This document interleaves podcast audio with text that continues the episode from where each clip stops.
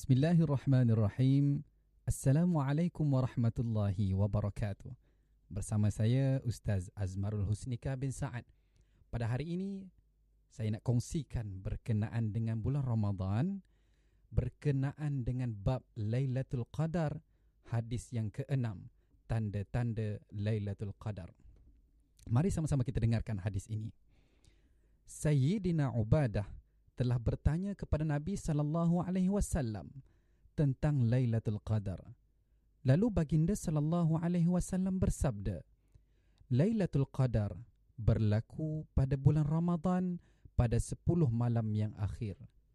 Sesungguhnya Lailatul Qadar berlaku pada malam-malam yang ganjil, pada malam ke-21, 23, 25, 27 atau 29 ataupun pada malam terakhir daripada bulan Ramadan.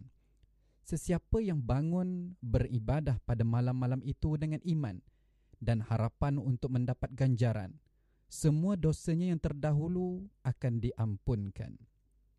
Antara tanda-tanda Lailatul Qadar ialah keadaan terang dengan langit yang bersih, tenang lagi sunyi, tidaklah terlalu panas dan tidak pula terlalu sejuk seolah-olah bulan sedang memancar kerana banyak nur kerohanian. Bintang-bintang tidak digunakan untuk melontar syaitan pada malam itu sehingga ke pagi. Antara tanda-tanda Lailatul Qadar lagi ialah sesungguhnya matahari akan terbit keesokan paginya tanpa cahaya yang bersinar kuat. Matahari terbit dalam bentuk satu bulatan yang rata seperti bulan purnama. Allah Subhanahu wa taala telah mengharamkan syaitan keluar bersama matahari pada hari itu. Sebaliknya, pada hari-hari lain syaitan akan muncul di tempat matahari terbit. Hadis riwayat Ahmad dan Baihaqi. Sedikit keterangan yang boleh saya kongsikan bersama dengan anda semua.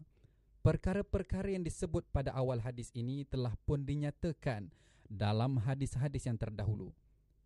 Pada akhir hadis dinyatakan beberapa tanda Lailatul Qadar dengan sungguh jelas dan tidak perlu kepada sebarang penjelasan lagi. Selain itu ada lagi beberapa tanda yang dinyatakan dalam riwayat-riwayat dan juga disebutkan oleh mereka yang pernah mengalami malam tersebut khasnya apabila matahari terbit pada pagi hari itu.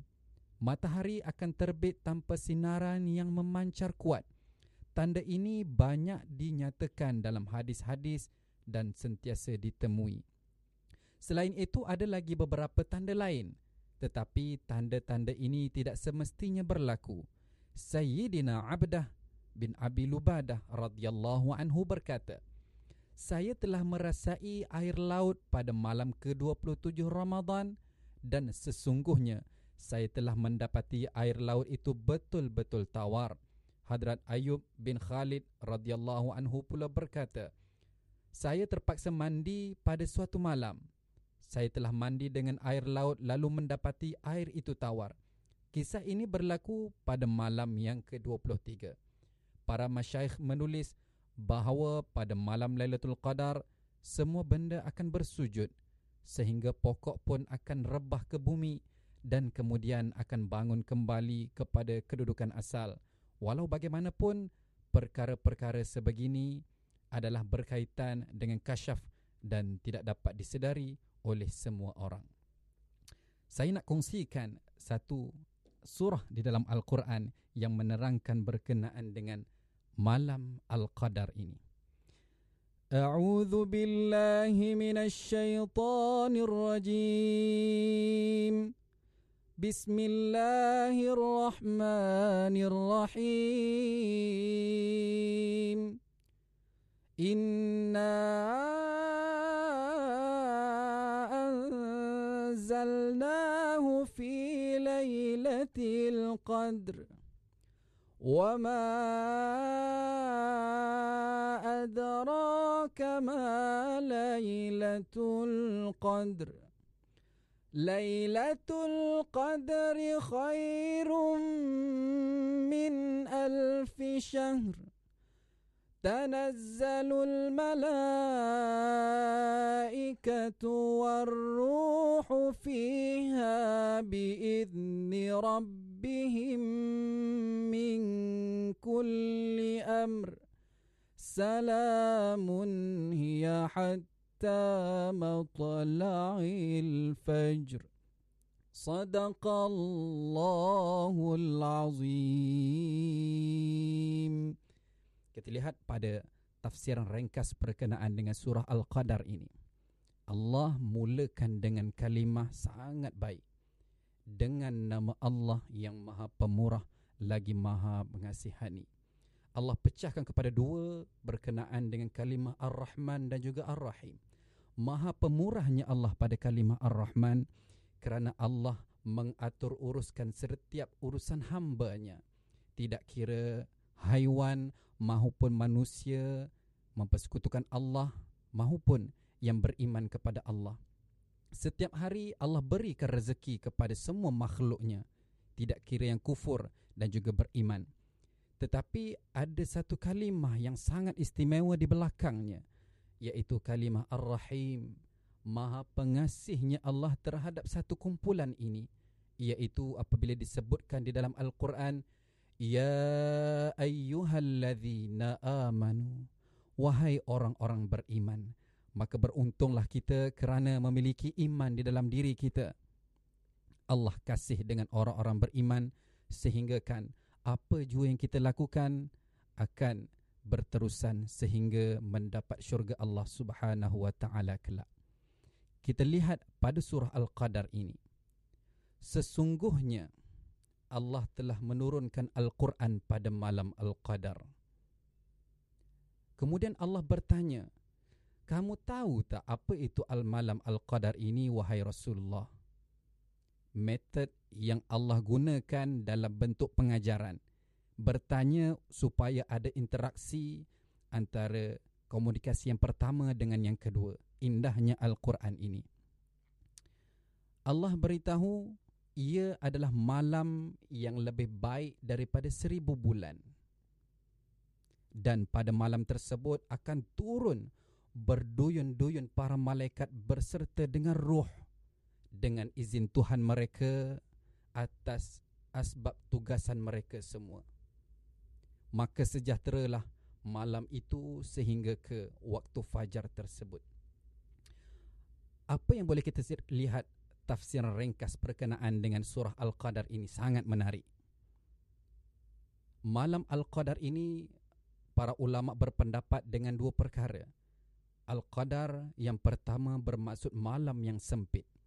Kenapa disebutkan dengan malam yang sempit? Kerana pada malam ini ribuan malah jutaan para malaikat turun ke bumi. Boleh kita bayangkan bagaimana penduduk bumi yang ramai ditambah pula dengan malaikat yang besar-besar atas izin Tuhan mereka.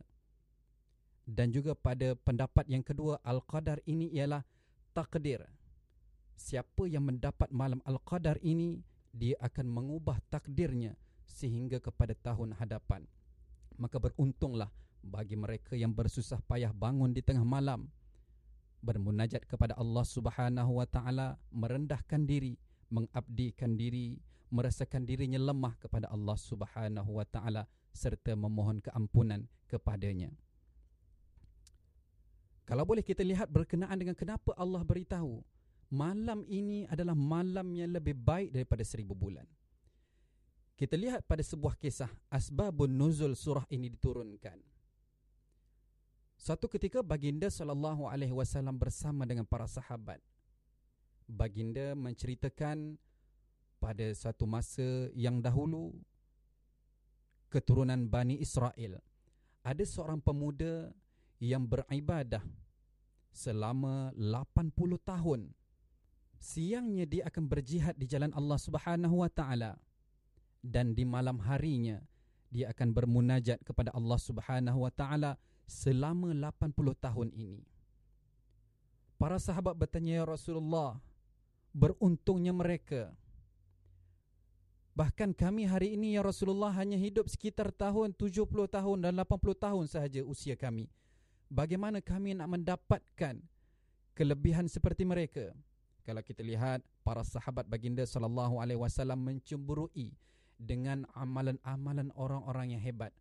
Tetapi kalau kita lihat pada diri kita hari ini, kita hanya mencemburui dengan orang yang memiliki harta lebih lagi daripada kita. Na'udzubillahi min dhalik. Kemudian baginda sallallahu alaihi wasallam bersabda, pada waktu inilah turunnya surah Al-Qadar. Sayangnya Allah dengan umat Nabi Muhammad sallallahu alaihi wasallam sehingga kan Allah kata pada malam Al-Qadar ini lebih baik daripada seribu bulan. Kalau kita buat kiraan seribu bulan dibahagikan kepada dua belas bulan, kita akan mendapat lapan puluh tiga tahun. Masya Allah. Sungguh mulianya bagi mereka yang mendapat tempat ini.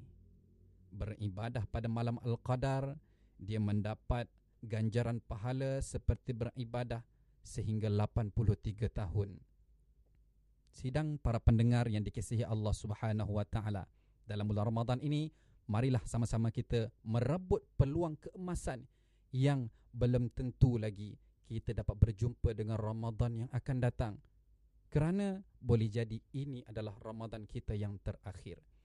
Kemudian Allah Subhanahu wa taala berfirman di dalam surah Al-Qadar ini juga turun para malaikat berserta dengan ruh.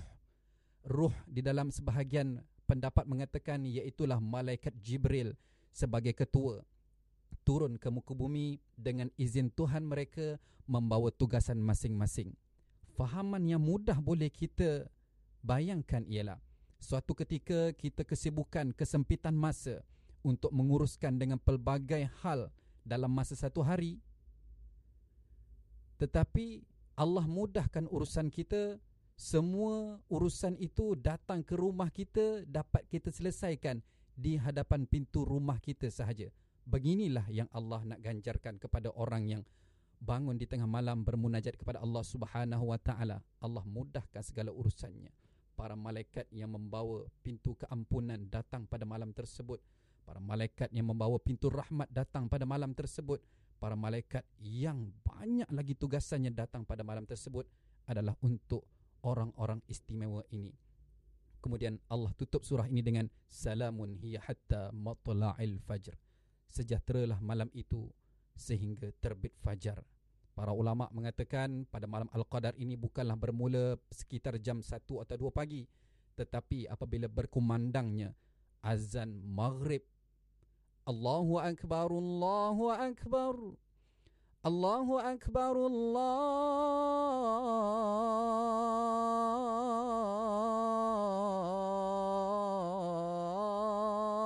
akbar Masuknya waktu solat fardu maghrib yang kita semua berbuka puasa maka bermulalah malam al-qadar sehingga ke subuh tersebut. Mudah-mudahan kita semua tergolong dalam kalangan orang yang beruntung mendapat malam Al-Qadar tersebut. Sekian saja perkongsian bersama dengan saya Ustaz Azmarul Husnika bin Sa'ad. InsyaAllah kita jumpa di lain episod. Assalamualaikum warahmatullahi wabarakatuh.